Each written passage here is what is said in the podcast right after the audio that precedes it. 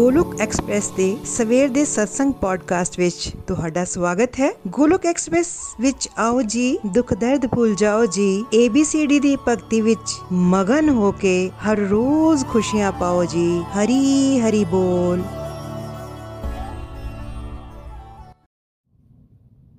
जय श्री कृष्ण चैतन्य प्रभु नित्यानंदा श्री अद्वैत गदाधर शिवासादि गौर भक्त वृंदा हरे कृष्ण हरे कृष्ण कृष्ण कृष्ण, हरे हरे हरे राम हरे राम राम राम, हरे हरे।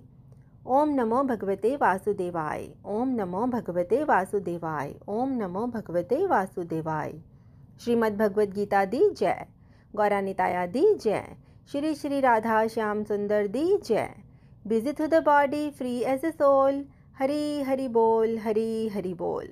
ਸਰੀਰ ਤੋਂ ਰਹੋ ਵਿਅਸਤ ਤੇ ਆਤਮਾ ਤੋਂ ਰਹੋ ਮਸਤ ਹਰੀ ਨਾਮ ਜਪਦੇ ਹੋਏ transform the world by transforming yourself ਖੁਦ ਨੂੰ ਬਦਲ ਕੇ ਹੀ ਤੁਸੀਂ ਦੁਨੀਆ ਨੂੰ ਬਦਲ ਸਕਦੇ ਹੋ ਨਾ ਸ਼ਸਤਰ ਤੇ ਨਾ ਸ਼ਾਸਤਰ ਤੇ ਨਾ ਤਨ ਤੇ ਨਾ ਹੀ ਕਿਸੇ ਯੁਕਤੀ ਤੇ ਮੇਰਾ ਤਾਂ ਜੀਵਨ ਨਿਰਭਰ ਹੈ हे ਪ੍ਰਭੂ ਸਿਰਫ ਤੇ ਸਿਰਫ ਤੁਹਾਡੀ ਕਿਰਪਾ ਸ਼ਕਤੀ ਤੇ ਜੈ ਸ਼੍ਰੀ ਰਾਧੇ ਕ੍ਰਿਸ਼ਨਾ ਜੈ ਸ਼੍ਰੀ ਰਾਮ ਅੱਜ ਦੇ ਪੰਜਾਬੀ ਪੋਡਕਾਸਟ ਵਿੱਚ ਤੁਹਾਡਾ ਸਵਾਗਤ ਹੈ। ਮੈਂ ਸੋਨਿਕਾ ਕਲੋਟੀ, ਹੈਮਿਲਟਨ, ਕੈਨੇਡਾ ਤੋਂ ਗੋਲੋਕ ਐਕਸਪ੍ਰੈਸ ਦੁਆਰਾ ਸਵੇਰ ਦੇ ਸਤਸੰਗ ਨੂੰ ਅੱਜ ਪੰਜਾਬੀ ਵਿੱਚ ਤੁਹਾਡੇ ਸਾਹਮਣੇ ਰੱਖਣ ਜਾ ਰਹੀ ਹਾਂ। ਜਿਵੇਂ ਕਿ ਤੁਸੀਂ ਸਾਰੇ ਜਾਣਦੇ ਹੋ ਕਿ ਸਰਲ ਭਗਵਦ ਗੀਤਾ ਦਾ ਕੋਰਸ ਸ਼ੁਰੂ ਹੋ ਚੁੱਕਿਆ ਹੈ ਤੇ ਅਸੀਂ ਭਗਵਦ ਗੀਤਾ ਦੇ ਕੁਝ ਕੀ ਪੁਆਇੰਟਸ ਦੇ ਉੱਪਰ ਗੱਲ ਕਰ ਰਹੇ ਹਾਂ। ਵੈਸੇ ਤਾਂ ਭਗਵਦ ਗੀਤਾ ਦੇ ਨਾਲ ਜੁੜੇ ਸਾਰੇ ਹੀ ਟੌਪਿਕ ਅਨੰਤ ਹੁੰਦੇ ਹਨ। ਪਰ ਅਸੀਂ ਕੁਝ ਬੇਸਿਕ ਪੁਆਇੰਟਸ ਨੂੰ ਜਾਣਨ ਦੀ ਕੋਸ਼ਿਸ਼ ਕਰਾਂਗੇ। ਤੇ ਅਸੀਂ ਜਾਣਿਆ ਕਿ ਭਗਵਦ ਗੀਤਾ ਇੱਕ ਇਨਸਟਰਕਸ਼ਨ ਮੈਨੂਅਲ ਹੈ, ਜੋ ਕਿ ਸਾਨੂੰ ਦੱਸਦੀ ਹੈ ਕਿ ਅਸੀਂ ਵਾਸਤਵ ਦੇ ਵਿੱਚ ਕੌਣ ਹਾਂ। ਸਾਡੀ ਅਸਲੀ ਪਛਾਣ ਕੀ ਹੈ? ਅਸੀਂ ਅਸਲ ਦੇ ਵਿੱਚ ਆਤਮਾ ਹਾਂ ਤੇ ਸਾਡਾ ਪਰਮਾਤਮਾ ਦੇ ਨਾਲ ਕੀ ਰਿਸ਼ਤਾ ਹੈ? ਇਹ ਸਭ ਅਸੀਂ ਸਰਲ ਭਗਵਦ ਗੀਤਾ ਤੋਂ ਜਾਣਾਂਗੇ। ਤੇ ਅਸੀਂ ਇਸ ਦੁਨੀਆ ਦੇ ਵਿੱਚ ਰਹਿੰਦੇ ਹੋਏ ਅਸੀਂ ਆਪਣੇ ਕਰਮਾਂ ਨੂੰ ਕਿਵੇਂ ਬੈਸਟ ਪੋਸੀਬਲ ਤਰੀਕੇ ਦੇ ਨਾਲ ਕਰੀਏ ਕਿ ਅਸੀਂ ਆਪਣੇ ਅਸਲੀ ਘਰ ਬੇਕੁੰਠ ਲੋਕ ਵਾਪਸ ਜਾ ਸਕੀਏ ਤੇ ਅਸੀਂ ਦੁਨੀਆ ਦੇ ਵਿੱਚ ਰਹਿਣ ਦਾ ਸ਼ਾਂਤੀਪੂਰਨ ਤੇ ਖੁਸ਼ਹਾਲ ਤਰੀਕਾ ਕੀ ਹੈ ਇਸ ਨੂੰ ਸਿੱਖੀਏ ਤੇ ਇਸ ਸਾਰੀ ਦੁਨੀਆ ਨੂੰ ਵਸੁਦੇਵ ਕੁਟੁੰਬ ਦੀ ਤਰ੍ਹਾਂ ਇੱਕ ਪਰਿਵਾਰ ਸਮਝ ਕੇ ਚੱਲੀਏ ਕਿ ਇਹ ਸਾਰਾ ਹੀ ਸਾਡਾ ਆਪਣਾ ਪਰਿਵਾਰ ਹੈ। ਅੱਜ ਦੇ satsang ਵਿੱਚ ਨikhil ji ਨੇ ਗੱਲ ਕੀਤੀ ਕਿ ਸਰਲ ਭਗਵਦ ਗੀਤਾ ਤੋਂ ਅਸੀਂ ਸਿੱਖਾਂਗੇ ਕਿ ਸੰਪੂਰਨ ਸਫਲਤਾ, ਖੁਸ਼ੀ ਤੇ ਆਨੰਦ ਦਾ ਅਸਲੀ ਮਤਲਬ ਕੀ ਹੈ। ਅਸੀਂ ਆਮ ਤੌਰ ਤੇ ਸਫਲਤਾ ਨੂੰ ਪੈਸੇ ਤੇ ਸ਼ਾਨੋ ਸ਼ੌਕਤ ਦੇ ਨਾਲ ਜੋੜ ਦਿੰਦੇ ਹਾਂ। ਜੇਕਰ ਕੋਈ ਮਹਿੰਗੀ ਗਾੜੀ ਜਾਂ ਸ਼ਾਨਦਾਰ ਘਰ ਵਿੱਚ ਬੈਠਾ ਹੋਵੇ, ਤਾਂ ਸਾਨੂੰ ਲੱਗਦਾ ਹੈ ਇਹ ਦੁਨੀਆ ਦਾ ਬੜਾ ਭਾਗਿਆਵਾਨ ਵਿਅਕਤੀ ਹੈ। ਪਰ ਜੇਕਰ ਉਹ ਵਿਅਕਤੀ ਬਹੁਤ ਜ਼ਿਆਦਾ ਚਿੰਤਾ ਤੇ ਤਣਾਅ ਦੇ ਨਾਲ ਘਿਰਿਆ ਹੋਵੇ, ਤਾਂ ਵਾਸਤਵਿਕ ਅਰਥਾਂ ਦੇ ਵਿੱਚ ਇਸ ਨੂੰ ਸਫਲਤਾ ਨਹੀਂ ਕਿਹਾ ਜਾ ਸਕਦਾ। ਪਰ ਜਦੋਂ ਅਸੀਂ ਸ਼੍ਰੀਮਦ ਭਗਵਦ ਗੀਤਾ ਦਾ ਅਧਿਐਨ ਕਰਦੇ ਹਾਂ, ਤਾਂ ਅਸੀਂ ਉਹਨਾਂ ਚੀਜ਼ਾਂ ਦੀ ਪ੍ਰਸ਼ੰਸਾ ਕਰਦੇ ਹਾਂ ਜਿਹੜੀਆਂ ਸਾਡੇ ਕੋਲ ਹੁੰਦੀਆਂ ਹਨ। ਇਦਾਂ ਕਰਨ ਦੇ ਨਾਲ ਅਸੀਂ ਹਰ ਅਨੁਕੂਲ ਤੇ ਪ੍ਰਤੀਕੂਲ ਅਵਸਥਾ ਦੇ ਵਿੱਚ ਆਪਣੇ ਅੰਦਰੂਨੀ ਖੁਸ਼ੀ ਨੂੰ ਮਹਿਸੂਸ ਕਰ ਸਕਦੇ ਹਾਂ।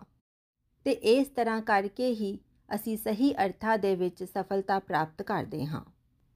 ਜਦੋਂ ਹੀ ਅਸੀਂ ਸੰਪੂਰਨ ਸਫਲਤਾ ਤੇ ਆਨੰਦ ਦੀ ਗੱਲ ਕਰਦੇ ਹਾਂ, ਉਦੋਂ ਹੀ ਦਿਮਾਗ ਦੇ ਵਿੱਚ ਹਮੇਸ਼ਾ ਭੌਤਿਕ ਅਰਥ ਆ ਜਾਂਦਾ ਹੈ ਕਿ ਮਟੀਰੀਅਲ ਸਕਸੈਸ ਕਿੰਨੀ ਹੈ ਕੈਰੀਅਰ ਕੀ ਹੈ ਬਿਜ਼ਨਸ ਕੀ ਹੈ, ਕਾਰ ਕਿੱਦਾਂ ਦੀ ਹੈ, ਕਾਰ ਕਿਵੇਂ ਦਾ ਹੈ, ਪੈਸਾ ਕਿੰਨਾ ਹੈ, ਨਾਮ ਤੇ ਸ਼ੋਹਰਤ ਕਿੰਨੀ ਹੈ।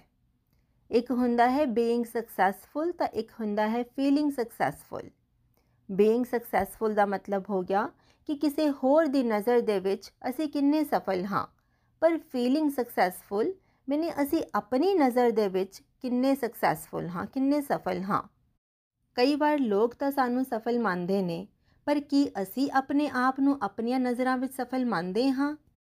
ਕਈ ਵਾਰ ਸਾਰੀਆਂ ਭੌਤਿਕ ਚੀਜ਼ਾਂ ਮਿਲ ਜਾਣ ਤੇ ਵੀ ਇਨਸਾਨ ਨੂੰ ਅੰਦਰੋਂ ਇੱਕ ਅਧੂਰਾਪਨ ਲੱਗਦਾ ਹੈ। ਉਹ ਡਿਪਰੈਸ਼ਨ ਦਾ ਸ਼ਿਕਾਰ ਹੋ ਜਾਂਦਾ ਹੈ। ਉਸ ਨੂੰ ਰਾਤਾਂ ਨੂੰ ਨੀਂਦ ਨਹੀਂ ਆਂਦੀ ਪਰ ਲੋਕ ਤਾਂ ਉਸ ਨੂੰ ਸਫਲ ਹੀ ਮੰਨਦੇ ਨੇ।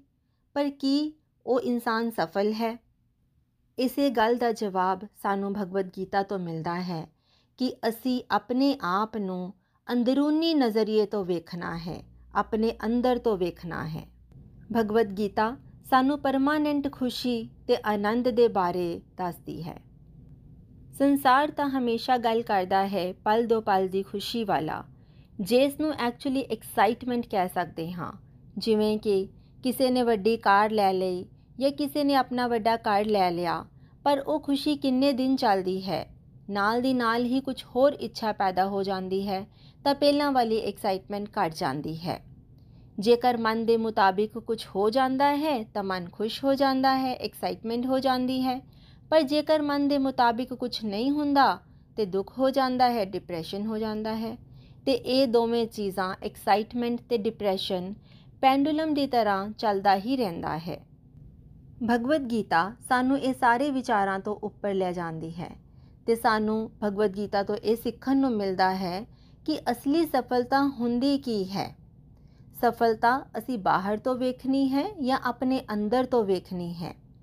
ਜੇਕਰ ਭੌਤਿਕ ਚੀਜ਼ਾਂ ਮਿਲ ਜਾਣ ਤੇ ਵੀ ਸਾਡਾ ਮਨ ਅਸ਼ਾਂਤ ਹੁੰਦਾ ਹੈ, ਤਾਂ ਉਹ ਸਫਲਤਾ ਨਹੀਂ ਹੈ। ਲੇਕਿਨ ਜੇਕਰ ਸਾਡਾ ਮਨ ਸ਼ਾਂਤ ਹੋ ਜਾਵੇ, ਜੇਕਰ ਸਾਡਾ ਕਨੈਕਸ਼ਨ ਪ੍ਰਭੂ ਦੇ ਨਾਲ ਸਟਰੋਂਗ ਹੋ ਜਾਵੇ ਔਰ ਸਾਡਾ ਮਨ ਕੰਟਰੋਲ ਦੇ ਵਿੱਚ ਆ ਜਾਵੇ, ਤਾਂ ਉਹਨੂੰ ਹੀ ਅਸਲੀ ਸਫਲਤਾ ਕਿਹਾ ਜਾਂਦਾ ਹੈ। ਸੁਖ ਦੁੱਖ ਦੇ ਵਿੱਚ ਸੰਭਾਵ ਹੋ ਜਾਣਾ ਮਤਲਬ ਦੁੱਖ ਦੇ ਵਿੱਚ ਬਹੁਤ ਜ਼ਿਆਦਾ ਦੁਖੀ ਨਾ ਹੋਣਾ ਤੇ ਸੁੱਖ ਦੇ ਵਿੱਚ ਬਹੁਤ ਜ਼ਿਆਦਾ ਐਕਸਾਈਟਿਡ ਨਾ ਹੋਣਾ ਇਹੀ ਅਸਲੀ ਸਫਲਤਾ ਹੈ। ਜੇਕਰ ਅਸੀਂ ਦੁੱਖ ਵਿੱਚ ਹਾਂ, ਫਿਰ ਵੀ ਅਸੀਂ ਸਮਾਜ ਦਾ ਕਲਿਆਣ ਕਰਨ ਵਿੱਚ ਲੱਗੇ ਹੋਏ ਹਾਂ। ਇਹਦਾ ਮਤਲਬ ਹੈ ਇਹੀ ਸਫਲਤਾ ਹੈ, ਕਿਉਂਕਿ ਜੇਕਰ ਸਾਡਾ ਮਨ ਸ਼ਾਂਤ ਹੈ, ਤਾਂ ਜੇਕਰ ਅਸੀਂ ਦੁਖੀ ਵੀ ਹਾਂ, ਫਿਰ ਵੀ ਅਸੀਂ ਦੂਸਰਿਆਂ ਦੀ ਮਦਦ ਕਰਨ ਦੇ ਬਾਰੇ ਹੀ ਸੋਚਾਂਗੇ। ਜੇਕਰ ਅਸੀਂ ਉਸ ਮੁਕਾਮ ਤੇ ਪਹੁੰਚ ਜਾਈਏ ਕਿ ਸਾਨੂੰ ਵੇਖ ਕੇ ਲੋਕ ਆਪਣਾ ਆਚਰਣ ਬਦਲ ਦੇਣ ਤਾਂ ਦੈਟ ਮੀਨਸ ਕਿ ਉਹੀ ਅਸਲੀ ਸਫਲਤਾ ਹੈ। ਅਸੀਂ ਹਮੇਸ਼ਾ ਆਪਣੇ ਕੈਰੀਅਰ ਲਈ ਚਿੰਤਿਤ ਰਹਿੰਦੇ ਹਾਂ। ਵੱਡੀਆਂ ਵੱਡੀਆਂ ਕੰਪਨੀਆਂ 'ਚ ਜੌਬ ਕਰਨਾ ਚਾਹੁੰਦੇ ਹਾਂ, ਪੈਸਾ ਕਮਾਉਣਾ ਚਾਹੁੰਦੇ ਹਾਂ। ਪਰ ਪਰਮਾਤਮਾ ਜੋ ਇਸ ਸਾਰੀ ਸ੍ਰਿਸ਼ਟੀ ਦੇ ਸਵਾਮੀ ਹਨ, ਜੋ ਇਹ ਸਾਰੇ ਸੰਸਾਰ ਦੇ ਬ੍ਰਹਮਾਂਡ ਦੇ ਮਾਲਿਕ ਹਨ, ਉਹਨਾਂ ਦੀ ਇੱਕ ਆਫਰ ਜਿਹੜੀ ਸਾਡੇ ਸਾਹਮਣੇ ਪਈ ਹੈ। ਕਿਉਂਕਿ ਇਹ ਵਸੂਦੇਵ ਕੁਟੁੰਬ ਹੈ, ਤਾਂ ਪਰਮਾਤਮਾ ਸਾਨੂੰ ਚਾਹੁੰਦੇ ਹਨ ਕਿ ਅਸੀਂ ਸਾਰਿਆਂ ਦੀ ਮਦਦ ਕਰੀਏ, ਸਾਰਿਆਂ ਦੀ ਸੇਵਾ ਕਰੀਏ, ਤਾਂ ਇਸ ਆਫਰ ਨੂੰ ਅਗਰ ਅਸੀਂ ਠੁਕਰਾ ਦਿੰਨੇ ਹਾਂ, ਉਹ ਸਹੀ ਸਫਲਤਾ ਨਹੀਂ ਹੈ। ਪਰ ਜੇਕਰ ਅਸੀਂ ਪਰਮਾਤਮਾ ਨਾਲ ਕਨੈਕਸ਼ਨ ਸਟਰੋਂਗ ਕਰ ਲਈਏ, ਤੇ ਵਸੁਦੇਵ ਕੁਟੁੰਬ ਸਮਝ ਕੇ ਇਸ ਸਾਰੇ ਸੰਸਾਰ ਦੀ ਸੇਵਾ ਕਰੀਏ, ਤਾਂ ਉਹੀ ਅਸਲੀ ਸਫਲਤਾ ਤੇ ਆਨੰਦ ਹੈ।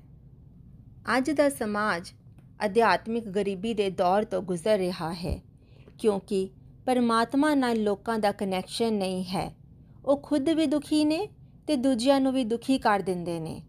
ਕਿਉਂਕਿ ਜੇਕਰ ਉਹਨਾਂ ਨੂੰ ਛੋਟਾ ਜਿਹਾ ਕੋਈ ਦੁੱਖ ਵੀ ਹੋ ਜਾਵੇ, ਤਾਂ ਉਹ ਆਪਣੇ ਦੁੱਖ ਦੇ ਵਿੱਚ ਬੁਰੇ ਤਰੀਕੇ ਦੇ ਨਾਲ ਡੁੱਬ ਜਾਂਦੇ ਨੇ। ਜੇਕਰ ਕੋਈ ਡਿਪਰੈਸ਼ਨ ਵਿੱਚ ਜਾਂਦਾ ਹੈ, ਤਾਂ ਹੋ ਸਕਦਾ ਹੈ ਉਹ ਕਹੇ ਕਿ ਉਹਨੂੰ ਜੌਬ ਦੀ ਕੋਈ ਪ੍ਰੋਬਲਮ ਹੈ, ਉਹਨੂੰ ਕੋਈ ਬੱਚਿਆਂ ਦੀ, ਕੋਈ ਰਿਸ਼ਤੇਦਾਰੀ ਦੀ ਪ੍ਰੋਬਲਮ ਹੈ ਜਾਂ ਕੁਝ ਵੀ ਉਹਨੂੰ ਹੋਰ ਪ੍ਰੋਬਲਮ ਹੈ। ਪਰ ਅਸਲੀ ਕਾਰਨ ਇਹ ਨਹੀਂ ਹੁੰਦਾ। ਅਸਲੀ ਕਾਰਨ ਇਹ ਹੀ ਹੁੰਦਾ ਹੈ ਕਿ ਉਹ ਆਪਣੇ ਤੇ ਪਰਮਾਤਮਾ ਦੇ ਰਿਸ਼ਤੇ ਨੂੰ ਭੁੱਲ ਚੁੱਕਿਆ ਹੁੰਦਾ ਹੈ, ਜਿਸ ਕਰਕੇ ਉਹ ਬਹੁਤ ਹੀ ਹੈਲਪਲੈਸ ਫੀਲ ਕਰਦਾ ਹੈ। ਜੇਕਰ ਅਸੀਂ ਮੰਨਦੇ ਹਾਂ ਕਿ ਇਹ ਸੰਸਾਰ ਇੱਕ ਦੁਖਾਲੇ ਹੈ, ਤਾਂ ਫਿਰ ਇਸ ਵਿੱਚ ਤਾਂ ਦੁੱਖ ਹੀ ਮਿਲਣਗੇ। ਪਰ ਇਹ ਸਾਡਾ ਅਸਲੀ ਘਰ ਨਹੀਂ ਹੈ। ਸਾਡਾ ਅਸਲੀ ਘਰ ਹੈ ਬੇਕੁੰਠ ਧਾਮ ਪਰ ਅਸੀਂ ਤਾਂ ਆਪਣੇ ਅਸਲੀ ਘਰ ਨੂੰ ਭੁੱਲ ਹੀ ਚੁੱਕੇ ਹਾਂ। ਅੱਜ ਜ਼ਰੂਰਤ ਹੈ ਕਿ ਅਸੀਂ ਸਫਲਤਾ ਨੂੰ ਸੰਪੂਰਨ ਰੂਪ ਵਿੱਚ ਵੇਖੀਏ। ਅਸੀਂ ਸ਼ਾਂਤੀ ਨੂੰ ਅੰਦਰੂਨੀ ਰੂਪ ਵਿੱਚ ਵੇਖੀਏ, ਨਾ ਕਿ ਅਸੀਂ ਸਫਲਤਾ ਤੇ ਸ਼ਾਂਤੀ ਨੂੰ ਭੌਤਿਕ ਚੀਜ਼ਾਂ ਦੇ ਨਾਲ ਤੋਲੀਏ। ਜਿਵੇਂ ਕਿਸੇ ਪਿਆਸੇ ਨੂੰ ਪਿਆਸ ਲੱਗੀ ਹੋਵੇ, ਤਾਂ ਉਸ ਨੂੰ ਸ਼ਰਾਬ ਪਿਲਾ ਕੇ ਉਸ ਦੀ ਪਿਆਸ ਨੂੰ ਬੁਝਾਇਆ ਨਹੀਂ ਜਾ ਸਕਦਾ।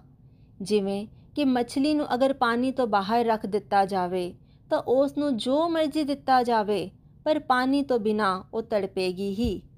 ਇਸੇ ਤਰੀਕੇ ਅਸੀਂ ਕਿੰਨੀਆਂ ਵੀ ਭੌਤਿਕ ਚੀਜ਼ਾਂ ਨੂੰ ਇਕੱਠਾ ਕਰ ਲਈਏ, ਪਰ ਸਾਨੂੰ ਸੰਪੂਰਨ ਸਫਲਤਾ ਤੇ ਖੁਸ਼ੀ ਦਾ ਅਹਿਸਾਸ ਨਹੀਂ ਹੋ ਸਕਦਾ। ਕਿਉਂਕਿ ਸੰਸਾਰ ਨੂੰ ਸੰਪੂਰਨਤਾ ਵੱਲ ਜਾਣ ਲਈ ਬ੍ਰਹਮਾਂਡ ਦੇ ਸਵਾਮੀ ਦੇ ਆਸ਼ੀਰਵਾਦ ਦੀ ਜ਼ਰੂਰਤ ਹੈ। ਬ੍ਰਹਮਾਂਡ ਦੇ ਸਵਾਮੀ ਜੋ ਸੰਪੂਰਨ ਹੈ ਉਹੀ ਸਾਨੂੰ ਸੰਪੂਰਨ ਸਫਲਤਾ ਤੇ ਖੁਸ਼ੀ ਦੇ ਸਕਦੇ ਨੇ। ਸਫਲਤਾ ਦੀ ਪਰਿਭਾਸ਼ਾ ਨੂੰ ਬਦਲਣ ਦਾ ਸਮਾਂ ਆ ਚੁੱਕਾ ਹੈ। ਸਾਨੂੰ ਸਫਲਤਾ ਨੂੰ ਅਧਿਆਤਮਿਕ ਦ੍ਰਿਸ਼ਟੀ ਤੋਂ ਵੇਖਣਾ ਪਵੇਗਾ, ਨਾ ਕਿ ਭੌਤਿਕ ਦ੍ਰਿਸ਼ਟੀ ਤੋਂ। ਜੇਕਰ ਅਸੀਂ ਵੇਖਣਾ ਚਾਹੁੰਦੇ ਹਾਂ ਕਿ ਅਸਲ ਵਿੱਚ ਅਸੀਂ ਸਫਲ ਹੋ ਰਹੇ ਹਾਂ ਕਿ ਨਹੀਂ, ਤਾਂ ਅਸੀਂ ਵੇਖੀਏ ਕਿ ਸਾਡੀਆਂ ਚੰਗੀਆਂ ਆਦਤਾਂ ਪਿਛਲੇ ਸਾਲ ਦੇ ਕੰਪੈਰੀਜ਼ਨ ਦੇ ਵਿੱਚ ਵੱਧ ਰਹੀਆਂ ਨੇ ਕਿ ਘਟ ਰਹੀਆਂ ਨੇ। ਸਾਡੀਆਂ ਬੁਰੀਆਂ ਆਦਤਾਂ ਪਿਛਲੇ ਸਾਲ ਦੇ ਕੰਪੈਰੀਜ਼ਨ ਦੇ ਵਿੱਚ ਘਟ ਰਹੀਆਂ ਨੇ ਕਿ ਵੱਧ ਰਹੀਆਂ ਨੇ? ਸੋ ਜੇਕਰ ਚੰਗੀਆਂ ਆਦਤਾਂ ਵੱਧ ਰਹੀਆਂ ਨੇ ਤੇ ਬੁਰੀਆਂ ਆਦਤਾਂ ਘਟ ਰਹੀਆਂ ਨੇ, ਤਾਂ ਅਸੀਂ ਸਮਝ ਸਕਦੇ ਹਾਂ ਕਿ ਅਸੀਂ ਅਮੀਰ ਹੁੰਦੇ ਜਾ ਰਹੇ ਹਾਂ, ਅਸੀਂ ਸਫਲ ਹੁੰਦੇ ਜਾ ਰਹੇ ਹਾਂ। ਕਿ ਸਾਡਾ ਗੁੱਸਾ ਘਟ ਰਿਹਾ ਹੈ? ਜੇ ਘਟ ਰਿਹਾ ਹੈ, ਤਾਂ ਅਸੀਂ ਸਫਲ ਹੋ ਰਹੇ ਹਾਂ। ਜੇ ਸਾਡੀ ਸਹਿਨ ਸ਼ਕਤੀ ਵੱਧ ਰਹੀ ਹੈ, ਤਾਂ ਅਸੀਂ ਸਫਲ ਹੋ ਰਹੇ ਹਾਂ। ਜੇਕਰ ਸਾਡੀ ਪੋਜ਼ਿਟਿਵਿਟੀ ਪੋਜ਼ਿਟਿਵਨੈਸ ਸਾਡੇ ਵਿੱਚ ਵੱਧ ਰਹੀ ਹੈ, ਅਸੀਂ ਹੁਣ ਆਪਣੀਆਂ ਸਿਚੁਏਸ਼ਨਸ ਤੋਂ ਲਰਨ ਕਰਨਾ ਸਿੱਖ ਚੁੱਕੇ ਹਾਂ। ਜੇਕਰ ਕੋਈ ਦੁੱਖ ਆ ਜਾਂਦਾ ਹੈ, ਅਸੀਂ ਕਿਸੇ ਨੂੰ ਬਲੇਮ ਨਹੀਂ ਕਰਦੇ। ਅਸੀਂ ਪਰਮਾਤਮਾ ਨੂੰ ਵੀ ਬਲੇਮ ਨਹੀਂ ਕਰਦੇ ਤੇ ਅਸੀਂ ਆਪਣੇ ਆਸੇ-ਪਾਸੇ ਨੂੰ ਵੀ ਬਲੇਮ ਨਹੀਂ ਕਰਦੇ, ਤਾਂ ਮਤਲਬ ਕਿ ਅਸੀਂ ਸਫਲ ਹੋ ਰਹੇ ਹਾਂ। ਜੇਕਰ ਅਸੀਂ ਮਾਪੇ ਹਾਂ, ਅਸੀਂ ਆਪਣੇ ਬੱਚਿਆਂ ਦਾ ਸਹੀ ਪਾਲਣ ਪੋਸ਼ਣ ਕਰ ਰਹੇ ਹਾਂ ਉਹਨਾਂ ਨੂੰ ਸਹੀ ਸਿੱਖਿਆ ਦੇ ਰਹੇ ਹਾਂ, ਤਾਂ ਮਤਲਬ ਹੈ ਕਿ ਅਸੀਂ ਸਫਲ ਹੋ ਰਹੇ ਹਾਂ। ਜੇ ਅਸੀਂ ਆਪਣੀਆਂ ਡਿਊਟੀਆਂ ਨੂੰ ਚੰਗੇ ਤਰੀਕੇ ਦੇ ਨਾਲ ਨਿਭਾ ਪਾ ਰਹੇ ਹਾਂ, ਤਾਂ ਮਤਲਬ ਅਸੀਂ ਸਫਲ ਹੋ ਰਹੇ ਹਾਂ। ਜੇਕਰ ਸਾਡੇ ਮਨ ਦੀ ਸ਼ਾਂਤੀ ਵੱਧ ਰਹੀ ਹੈ, ਸਾਡਾ ਪਰਮਾਤਮਾ ਦੇ ਨਾਲ ਕਨੈਕਸ਼ਨ ਸਟਰੋਂਗ ਹੋ ਰਿਹਾ ਹੈ, ਤਾਂ ਮਤਲਬ ਅਸੀਂ ਸਫਲ ਹੋ ਰਹੇ ਹਾਂ। ਪਰ ਜੇਕਰ ਅਸੀਂ ਇਹ ਸਾਰੀਆਂ ਹੀ ਚੀਜ਼ਾਂ ਤੋਂ ਉਲਟੇ ਜਾ ਰਹੇ ਹਾਂ, ਸਾਡਾ ਗੁੱਸਾ ਵੱਧ ਰਿਹਾ ਹੈ ਸਾਡੀ ਸਹਿਨ ਸ਼ਕਤੀ ਘਟ ਰਹੀ ਹੈ। ਭਲੇ ਹੀ ਸਾਡੇ ਕੋਲ ਭੌਤਿਕ ਚੀਜ਼ਾਂ ਵੱਧ ਰਹੀਆਂ ਨੇ, ਪੈਸਾ ਵੱਧ ਰਿਹਾ ਹੈ, ਪਰ ਨਾਲ ਦੀ ਨਾਲ ਸਾਡਾ ਡਿਪਰੈਸ਼ਨ ਵੀ ਵੱਧ ਰਿਹਾ ਹੈ। ਤਾਂ ਅਸੀਂ ਸਫਲ ਨਹੀਂ ਹੋ ਰਹੇ ਹਾਂ, ਅਸਲ ਵਿੱਚ ਅਸੀਂ ਅਸਫਲ ਹੋ ਰਹੇ ਹਾਂ। ਜੇਕਰ ਅੱਜ ਵੀ ਅਸੀਂ ਇਹੀ ਸੋਚ ਰਹੇ ਹਾਂ, ਜੇਕਰ ਮੈਨੂੰ ਇਹ ਮਿਲ ਜਾਵੇਗਾ ਤੇ ਮੈਂ ਖੁਸ਼ ਹੋ ਜਾਵਾਂਗਾ। ਜੇਕਰ ਇਹ ਮੇਰੀ ਜ਼ਿੰਦਗੀ ਦੇ ਵਿੱਚ ਮੈਂ ਅਚੀਵ ਕਰ ਲਵਾਂਗਾ, ਤਾਂ ਮੈਂ ਸਫਲ ਹੋ ਜਾਵਾਂਗਾ। ਤਾਂ ਫਿਰ ਅਸੀਂ ਸਫਲਤਾ ਤੋਂ ਬਹੁਤ ਦੂਰ ਜਾ ਰਹੇ ਹਾਂ, ਕਿਉਂਕਿ ਇਦਾਂ ਹੀ ਚੀਜ਼ਾਂ ਦੇ ਪਿੱਛੇ ਦੌੜ ਵਿੱਚ ਲੱਗ ਕੇ ਅਸੀਂ ਡਿਪਰੈਸ਼ਨ ਦੇ ਸ਼ਿਕਾਰ ਹੋ ਜਾਂਦੇ ਹਾਂ ਤੇ ਅਸੀਂ ਸਫਲਤਾ ਦੀ ਜਗ੍ਹਾ ਅਸਫਲਤਾ ਨੂੰ ਹਾਸਲ ਕਰ ਲੈਂਦੇ ਹਾਂ। ਸਾਨੂੰ ਆਪਣੇ ਅੰਦਰ ਦੇ ਭਾਵ ਨੂੰ ਬਦਲਣਾ ਪਵੇਗਾ। ਸਾਨੂੰ ਇਹ ਸਮਝਣਾ ਪਵੇਗਾ ਕਿ ਇਹ ਸਾਰੀ ਸ੍ਰਿਸ਼ਟੀ ਪਰਮਾਤਮਾ ਦੀ ਹੈ। ਜੇਕਰ ਅਸੀਂ ਸੁਣ ਪਾ ਰਹੇ ਹਾਂ, ਇਹ ਸਾਡੀ ਐਬਿਲਿਟੀ ਨਹੀਂ ਹੈ। ਜੇ ਅਸੀਂ ਦੇਖ ਪਾ ਰਹੇ ਹਾਂ, ਬੋਲ ਪਾ ਰਹੇ ਹਾਂ ਇਹ ਵੀ ਸਾਡੀ ਐਬਿਲਿਟੀ ਨਹੀਂ ਹੈ। ਸਾਨੂੰ ਪਰਮਾਤਮਾ ਨੇ ਹੀ ਇਹ ਸਾਰੀ ਸ਼ਕਤੀ ਬਖਸ਼ੀ ਹੈ। ਅਸੀਂ ਪਰਮਾਤਮਾ ਦੇ ਦਾਸ ਹਾਂ, ਅਸੀਂ ਪਰਮਾਤਮਾ ਦੇ ਸੇਵਕ ਹਾਂ ਤੇ ਅਸੀਂ ਸੇਵਾ ਭਾਵ ਦੇ ਵਿੱਚ ਹੀ ਆਪਣੇ ਸਾਰੇ ਫਰਜ਼ ਪੂਰੇ ਕਰਨੇ ਹਨ। ਕਈ ਵਾਰ 65-65 ਸਾਲ ਦੇ ਡਿਵੋਟੀ ਵੀ ਇਦਾਂ ਕਹਿ ਦਿੰਦੇ ਹਨ ਕਿ ਸਾਨੂੰ ਤਾਂ satsang ਦੇ ਵਿੱਚ ਆਉਣ ਦਾ ਸਮਾਂ ਹੀ ਨਹੀਂ ਮਿਲ ਰਿਹਾ। ਕਦੀ ਸਾਨੂੰ ਇਹ ਕੰਮ ਹੈ, ਕਦੀ ਸਾਨੂੰ ਉਹ ਕੰਮ ਹੈ। ਤੇ ਕਦੀ-ਕਦੀ ਤਾਂ ਲੋਕ ਕਹਿ ਦਿੰਦੇ ਨੇ ਕਿ ਹਾਂਜੀ, ਸਾਡੇ ਤਾਂ ਮਕਾਨ ਦੀ ਕੰਸਟਰਕਸ਼ਨ ਚੱਲ ਰਹੀ ਹੈ। ਇਸ ਕਰਕੇ ਸਾਡੇ ਕੋਲ satsang 'ਚ ਆਉਣ ਦਾ ਸਮਾਂ ਨਹੀਂ ਹੈ। ਪਰ ਜੇਕਰ satsang ਸਵੇਰੇ 5 ਵਜੇ ਦੇ ਟਾਈਮ ਤੇ ਹੋ ਰਿਹਾ ਹੈ, ਤਾਂ ਇਹੋ ਜਿਹਾ ਕਿਹੜਾ ਕੰਮ ਹੈ ਜਿਹੜਾ ਸਵੇਰ ਦੇ ਸਮੇਂ ਵਿੱਚ ਉਹਨਾਂ ਨੂੰ satsang ਦੇ ਵਿੱਚ ਆਉਣ ਤੋਂ ਰੋਕ ਸਕੇ? ਇਹ ਮਾਇਆ ਦਾ ਹੀ ਅਸਰ ਹੁੰਦਾ ਹੈ। ਮਾਇਆ ਵਿੱਚ ਲੋਕ ਇੰਨੇ ਫਸੇ ਹੁੰਦੇ ਨੇ ਕਿ ਲੋਕ ਆਪਣੀ ਸਾਰੀ ਜ਼ਿੰਦਗੀ ਤਾਂ ਪੈਸਾ ਕਮਾਉਣ ਵਿੱਚ ਕੱਢ ਦਿੰਦੇ ਨੇ ਤਾਂ ਕਈ ਵਾਰ ਸੋਚਦੇ ਨੇ ਕਿ ਮੇਰੇ ਮਰਨ ਤੋਂ ਬਾਅਦ ਵੀ ਇਹ ਜਾਇਦਾਦ ਤੇ ਇਹ ਪੈਸਾ ਮੇਰੇ ਰਿਸ਼ਤੇਦਾਰਾਂ ਨੂੰ ਨਾ ਮਿਲੇ, ਇਹੋ ਜਿਹਾ ਮੈਂ ਕੀ ਕਰਾਂ? ਮਾਇਆ ਵਿੱਚ ਬੜੀ ਸ਼ਕਤੀ ਹੈ, ਪਰ ਅੱਗੇ ਚੱਲ ਕੇ ਅਸੀਂ satsang ਦੇ ਵਿੱਚ ਇਹ ਵੀ ਡਿਸਕਸ ਕਰਾਂਗੇ ਕਿ ਮਾਇਆ ਕੀ ਹੈ ਤੇ ਮਾਇਆ ਸਾਡੇ ਤੇ ਕਿਵੇਂ ਪ੍ਰਭਾਵ ਪਾਉਂਦੀ ਹੈ। ਜੇਕਰ ਅਸੀਂ ਕੰਪਲੀਟਨੈਸ ਦੀ ਪਰਿਭਾਸ਼ਾ ਨੂੰ ਸਮਝੀਏ ਤਾਂ ਸਾਨੂੰ ਸਮਝ ਲੱਗੇਗੀ ਕਿ ਇਸ ਦਾ ਮਤਲਬ ਸਿਰਫ ਲੈਣਾ ਲੈਣਾ ਨਹੀਂ ਹੈ। ਸਾਡੀ ਸੋਚ ਦੇ ਵਿੱਚ ਦੇਣਾ ਦੇਣਾ ਹੋਣਾ ਚਾਹੀਦਾ ਹੈ। ਸਾਨੂੰ ਇਸ ਗੱਲ ਦਾ ਅਹਿਸਾਸ ਹੋਣਾ ਚਾਹੀਦਾ ਹੈ ਕਿ ਇਹ ਸਾਰੀ ਸ੍ਰਿਸ਼ਟੀ ਦੇ ਮਾਲਿਕ ਉਹ ਪਰਮਾਤਮਾ ਹਨ।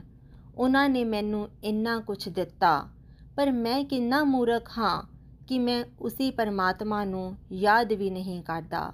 ਮੈਂ ਉਹਨਾਂ ਦੀ ਸੇਵਾ ਦੇ ਵਿੱਚ ਕੁਝ ਵੀ ਨਹੀਂ ਕਰ ਪਾ ਰਿਹਾ। ਮੈਂ ਸਿਰਫ ਆਪਣੇ ਪਰਿਵਾਰ ਦੇ ਲੋਕਾਂ ਨੂੰ ਹੀ ਆਪਣਾ ਪਰਿਵਾਰ ਸਮਝਦਾ ਹਾਂ। ਮੈਂ ਵਸੁਦੇਵ ਕੁਟੁੰਬ ਨੂੰ ਨਹੀਂ ਸਮਝਦਾ ਕਿ ਇਹ ਸਾਰਾ ਸੰਸਾਰ ਹੀ ਵਸੁਦੇਵ ਕੁਟੁੰਬ ਹੈ ਤੇ ਸਾਰਾ ਸੰਸਾਰ ਹੀ ਮੇਰਾ ਪਰਿਵਾਰ ਹੈ ਤੇ ਮੈਨੂੰ ਇਸ ਦੀ ਮਦਦ ਕਰਨੀ ਚਾਹੀਦੀ ਹੈ। ਮੈਂ ਕਿੰਨਾ ਵੱਡਾ ਪਾਪੀ ਹਾਂ, ਲਾਲਚੀ ਹਾਂ, ਤੁੱਛ ਹਾਂ, ਸਵਾਰਥੀ ਹਾਂ, ਕੇਵਲ ਆਪਣੇ ਹੀ ਸਵਾਰਥ ਦੇ ਲਈ ਸੋਚ ਰਿਹਾ ਹਾਂ। ਆਪਣੇ ਹੀ ਪਰਿਵਾਰ ਦੇ ਲਈ ਪੈਸਾ ਕਮਾ ਰਿਹਾ ਹਾਂ, ਆਪਣੇ ਹੀ ਬੱਚਿਆਂ ਨੂੰ ਅੱਗੇ ਵਧਾਉਣ ਦੇ ਬਾਰੇ ਸੋਚ ਰਿਹਾ ਹਾਂ। ਜਦੋਂ ਦਿਲ ਦੇ ਵਿੱਚ ਇਹ ਸੋਚ ਆਵੇ ਕਿ ਮੈਂ ਇਸ ਸੰਸਾਰ ਦੇ ਲਈ ਕੁਝ ਨਹੀਂ ਕਰ ਪਾ ਰਿਹਾ, ਜਦੋਂ ਸਾਡਾ ਦਿਲ ਇਸ ਗੱਲ ਦੇ ਲਈ ਤੜਪੇ ਕਿ ਮੈਂ ਕੀ ਕਰਾਂ ਕਿ ਕਿਤੇ ਮੈਂ ਇੱਕ ਬੰਦੇ ਦੀ ਵੀ ਮਦਦ ਕਰ ਸਕਾਂ, ਮੈਂ ਉਸ ਪਰਮਾਤਮਾ ਨੂੰ ਖੁਸ਼ ਕਿਵੇਂ ਕਰਾਂ, ਜਿਸ ਦੇ ਮੇਰੇ ਉੱਪਰ ਇੰਨੇ ਅਹਿਸਾਨ ਹਨ? ਜਦੋਂ ਦਿਲ ਵਿੱਚ ਇਹ ਤੜਪ ਜਾਗ ਉੱਠੇ, ਤਾਂ ਉਦੋਂ ਹੀ ਅਸੀਂ ਅਸਲੀ ਸਫਲਤਾ ਵੱਲ ਵਧਾਂਗੇ। ਜਦੋਂ ਦਿਲ ਵਿੱਚ ਵਿਨਮਰਤਾ ਜਾਗ ਉੱਠੇ, ਜਦੋਂ ਕਰੁਣਾ ਜਾਗ ਉੱਠੇ, ਜਦੋਂ ਸਦਭਾਵਨਾ ਵੱਧ ਜਾਵੇ, ਉਦੋਂ ਹੀ ਅਸੀਂ ਆਪਣੇ ਆਪ ਨੂੰ ਅਸਲੀ ਸਫਲਤਾ ਵੱਲ ਵੱਧ ਰਹੇ ਸਮਝਾਂਗੇ। ਇਹੀ ਸੰਪੂਰਨ ਸਫਲਤਾ ਤੇ ਆਨੰਦ ਦੇ ਬਾਰੇ ਅਸੀਂ ਭਗਵਦ ਗੀਤਾ ਤੋਂ ਜਾਣਾਂਗੇ। ਤੇ ਆਓ ਹੁਣ satsang ਦੇ ਅਗਲੇ ਹਿੱਸੇ ਵਿੱਚ ਚੱਲਦੇ ਹਾਂ। ਜਿਸ ਵਿੱਚ ਨਿਤਿਨ ਜੀ ਨੇ ਆਪਣੇ ਵਿਚਾਰ ਸਾਂਝਿਆ ਕਰਦੇ ਹੋਏ ਕਿਹਾ, ਨਿਤਿਨ ਜੀ ਦਾ ਜਨਮ ਇੱਕ ਬਹੁਤ ਹੀ ਪਿਆਰੇ ਪਰਿਵਾਰ ਦੇ ਵਿੱਚ ਹੋਇਆ। ਉਹਨਾਂ ਨੇ ਆਪਣੀ ਵਕਾਲਤ ਦੀ ਪੜ੍ਹਾਈ ਪੂਰੀ ਕੀਤੀ। 5 ਸਾਲ ਉਹ ਪੂਨੇ ਵਿੱਚ ਰਹੇ। ਕਿਸੇ ਚੀਜ਼ ਦੀ ਉਹਨਾਂ ਨੂੰ ਕੋਈ ਕਮੀ ਨਹੀਂ ਸੀ। ਬਾਈਕ, ਕਾਰ ਸਭ ਕੁਝ ਉਹਨਾਂ ਦੇ ਕੋਲ ਸੀ ਤੇ ਕਈ ਵਾਰ ਤਾਂ ਉਹਨਾਂ ਦੇ ਦੋਸਤ ਉਹਨਾਂ ਨੂੰ ਕਹਿੰਦੇ ਸੀ ਕਿ you are born with golden spoon ਮਤਲਬ ਲੱਗਦਾ ਸੀ ਕਿ ਇਹੀ ਸਕਸੈਸ ਹੈ। ਸਾਰੀਆਂ ਚੀਜ਼ਾਂ ਉਹਨਾਂ ਦੇ ਕੋਲ ਹੈ ਔਰ ਇਹੀ ਸਫਲਤਾ ਹੈ। ਪਰ ਇਦਾਂ ਚੱਲਦੇ ਚੱਲਦੇ ਹੀ ਉਹ ਕਈ ਬੁਰੀਆਂ ਆਦਤਾਂ ਦੇ ਸ਼ਿਕਾਰ ਵੀ ਹੋ ਗਏ। ਡਰਿੰਕਿੰਗ ਤੇ ਸਮੋਕਿੰਗ ਸ਼ੁਰੂ ਹੋ ਗਈ। ਫਿਰ ਜਦੋਂ ਚੰਬਾ ਵਾਪਸ ਆਏ ਤਾਂ ਉਹਨਾਂ ਨੂੰ ਵਕਾਲਤ ਦੇ ਵਿੱਚ ਮਟੀਰੀਅਲ ਸਕਸੈਸ ਵੀ ਮਿਲ ਗਈ। ਜਲਦ ਹੀ ਉਹਨਾਂ ਦਾ ਆਪਣਾ ਨਾਂ ਵੀ ਹੋ ਗਿਆ। ਉਹਨਾਂ ਨੇ ਲਾਈਫ ਨੂੰ ਅਪਗ੍ਰੇਡ ਕਰਨਾ ਸ਼ੁਰੂ ਕਰ ਦਿੱਤਾ ਜ਼ਿਆਦਾ ਤੋਂ ਜ਼ਿਆਦਾ ਪੈਸਾ ਕਮਾਣਾ ਜ਼ਿਆਦਾ ਤੋਂ ਜ਼ਿਆਦਾ ਬੈਂਕ ਬੈਲੈਂਸ ਕਰਨਾ ਤੇ ਆਪਣੇ ਲਿਵਿੰਗ ਸਟੈਂਡਰਡਸ ਨੂੰ ਵਧਾਉਣਾ ਤੇ ਅਪਗ੍ਰੇਡ ਕਰਨਾ, ਇਹੀ ਉਹਨਾਂ ਦੀ ਲਾਈਫ ਦਾ ਗੋਲ ਬਣ ਗਿਆ। 30 ਸਾਲ ਦੀ ਉਮਰ ਤੱਕ ਆਂਦੇ ਆਂਦੇ ਉਹਨਾਂ ਨੇ ਪੈਸਾ ਵੀ ਕਮਾ ਲਿਆ, ਘਰ-ਬਾਰ ਵੀ ਬਣ ਗਿਆ, ਪਰਿਵਾਰ ਵੀ ਬਣ ਗਿਆ, ਸਾਰੀਆਂ ਭੌਤਿਕ ਚੀਜ਼ਾਂ ਤਾਂ ਮਿਲ ਗਈਆਂ, ਪਰ ਸਭ ਕੁਝ ਹੋਣ ਤੋਂ ਬਾਅਦ ਵੀ ਉਹਨਾਂ ਨੂੰ ਆਪਣੇ ਅੰਦਰ ਖੁਸ਼ੀ ਮਹਿਸੂਸ ਨਹੀਂ ਹੋ ਰਹੀ ਸੀ। ਉਹਨਾਂ ਦੀ ਲਾਈਫ ਵਿੱਚ ਡੇਢ ਤੋਂ 2 ਸਾਲ ਦਾ ਸਮਾਂ ਇਹੋ ਜਿਹਾ ਆਇਆ ਕਿ ਉਹਨਾਂ ਦਾ ਮਨ ਬਹੁਤ ਵਿਚਲਿਤ ਹੋ ਗਿਆ। ਰਿਸ਼ਤਿਆਂ ਦੇ ਵਿੱਚ ਤਣਾਅ ਰਹਿਣ ਲੱਗ ਪਿਆ ਤੇ ਉਹਨਾਂ ਦੀ ਫਿਜ਼ੀਕਲ ਹੈਲਥ ਵੀ ਖਰਾਬ ਹੋਣੀ ਸ਼ੁਰੂ ਹੋ ਗਈ। ਮਟੀਰੀਅਲ ਸਕਸੈਸ ਤਾਂ ਐਨੀ ਸੀ, ਪਰ ਅੰਦਰ ਤੋਂ ਇੰਨਾ ਖਾਲੀਪਨ ਲੱਗ ਰਿਹਾ ਸੀ, ਤਾਂ ਫਿਰ ਇਸ ਨੂੰ ਸਫਲਤਾ ਕਿਵੇਂ ਕਿਹਾ ਜਾ ਸਕਦਾ ਹੈ? ਪਰ ਜਿੱਦਾਂ ਹੀ ਉਹ ਭਗਵਦ ਗੀਤਾ ਦੇ ਨਾਲ ਜੁੜੇ ਤਾਂ ਉਹਨਾਂ ਨੂੰ ਇਸ ਗੱਲ ਦੀ ਸਮਝ ਲੱਗੀ ਕਿ ਉਹ ਤਾਂ ਸਫਲਤਾ ਨੂੰ ਬਾਹਰੀ ਲੈਵਲ ਤੋਂ ਵੇਖ ਰਹੇ ਸੀ। ਜਿੱਦਾਂ ਹੀ ਉਹ ਅਧਿਆਤਮ ਦੇ ਰਸਤੇ ਤੇ ਚੱਲੇ ਤੇ ਉਹਨਾਂ ਨੇ ਨਾਮ ਜਪ ਕਰਨਾ ਸ਼ੁਰੂ ਕੀਤਾ, ਉਹਨਾਂ ਨੇ ਭੋਗ ਲਗਾਉਣਾ ਸ਼ੁਰੂ ਕੀਤਾ, ਮੰਦਰ ਜਾਣਾ ਸ਼ੁਰੂ ਕੀਤਾ, ਤਾਂ ਉਹਨਾਂ ਨੂੰ ਹੌਲੀ-ਹੌਲੀ ਆਪਣੇ ਮਨ ਦੇ ਵਿੱਚ ਸ਼ਾਂਤੀ ਮਹਿਸੂਸ ਹੋਣੀ ਸ਼ੁਰੂ ਹੋਈ। ਉਹਨਾਂ ਦਾ ਗੁੱਸਾ ਘਟਣਾ ਸ਼ੁਰੂ ਹੋਇਆ। ਉਹਨਾਂ ਨੇ ਵੇਖਿਆ ਕਿ ਉਹਨਾਂ ਦਾ ਫੋਕਸ ਵਧਣਾ ਸ਼ੁਰੂ ਹੋ ਗਿਆ। ਸਾਰਿਆਂ ਦੇ ਨਾਲ ਵਰਤਾਵ, ਅੱਗੇ ਨਾਲੋਂ ਹੋਰ ਚੰਗਾ ਹੋ ਗਿਆ ਤੇ ਉਹਨਾਂ ਦੇ ਰਿਲੇਸ਼ਨਸ਼ਿਪ ਸੁਧਰਨੇ ਸ਼ੁਰੂ ਹੋ ਗਏ। ਉਹਨਾਂ ਨੇ ਜਾਣਿਆ ਮੀ ਟੂ ਵੀ ਦਾ ਰਸਤਾ, ਮਤਲਬ ਸਿਰਫ ਆਪਣੇ ਬਾਰੇ ਨਹੀਂ ਸੋਚਣਾ, ਸਮਾਜ ਦੇ ਬਾਰੇ ਸੋਚਣਾ ਕਿ ਮੈਂ ਸਮਾਜ ਨੂੰ ਕੀ ਦਿੱਤਾ।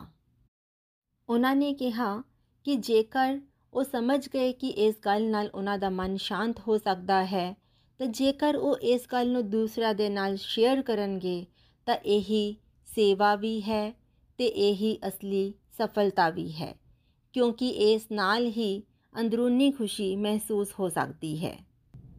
ਅੱਜ ਦਾ satsang ਬਹੁਤ ਹੀ ਮੋਟੀਵੇਸ਼ਨਲ ਸੀ। ਜੇਕਰ ਮੈਂ ਆਪਣੀ ਗੱਲ ਕਰਾਂ, ਤਾਂ ਮਟੀਰੀਅਲ ਸਕਸੈਸ ਤਾਂ ਬਹੁਤ ਮਿਲੀ, ਪਰ ਲਾਈਫ ਵਿੱਚ ਇੱਕ ਅਧੂਰਾਪਨ ਲੱਗਦਾ ਸੀ।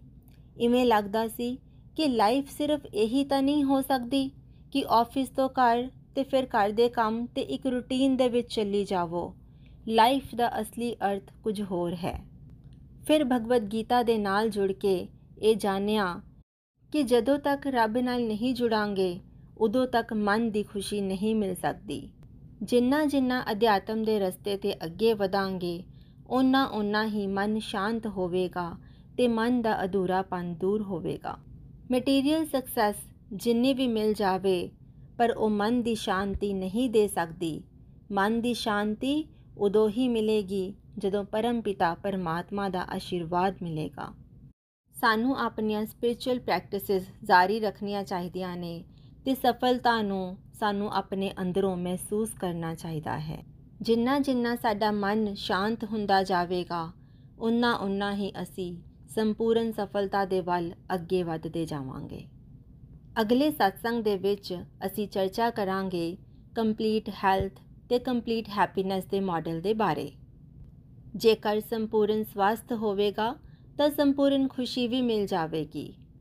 ਸੰਪੂਰਨ ਸਵਾਸਥ ਨੂੰ ਅਸੀਂ ਪੰਜ ਹਿੱਸਿਆਂ ਵਿੱਚ ਵੰਡ ਸਕਦੇ ਹਾਂ।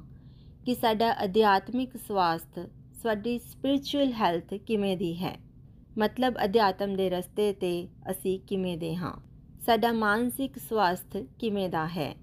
ਸਾਡੀ ਫਿਜ਼ੀਕਲ ਹੈਲਥ ਸਰੀਰਕ ਹੈਲਥ ਕਿੱਦਾਂ ਦੀ ਹੈ? ਸਾਡਾ ਪਰਿਵਾਰਿਕ ਸਵਾਸਥ ਕਿਵੇਂ ਦਾ ਹੈ ਤੇ ਸਾਡੀ ਆਰਥਿਕ ਸਵਾਸਥ ਕਿਵੇਂ ਦਾ ਹੈ?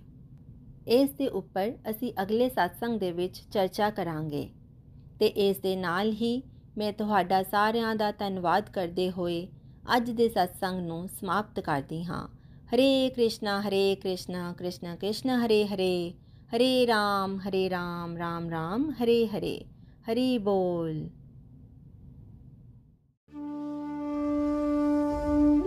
ਗੋਲੋਕ ਐਕਸਪ੍ਰੈਸ ਦੇ ਨਾਲ ਜੁੜਨ ਲਈ ਤੁਸੀਂ ਸਾਡੇ ਈਮੇਲ ਐਡਰੈਸ info@golokexpress.org ਦੇ ਰਾਹੀਂ ਸੰਪਰਕ ਕਰ ਸਕਦੇ ਹੋ ਜਾਂ ਸਾਡੇ WhatsApp ਜਾਂ Telegram ਨੰਬਰ 7018026821 ਨਾਲ ਵੀ ਜੁੜ ਸਕਦੇ ਹੋ। ਤੁਸੀਂ ਸਾਡੇ ਨਾਲ ਫੇਸਬੁੱਕ ਪੇਜ ਜਾਂ YouTube ਚੈਨਲ ਦੇ ਰਾਹੀਂ ਵੀ ਜੁੜ ਸਕਦੇ ਹੋ। ਹਰੀ ਹਰੀ ਬੋਲ।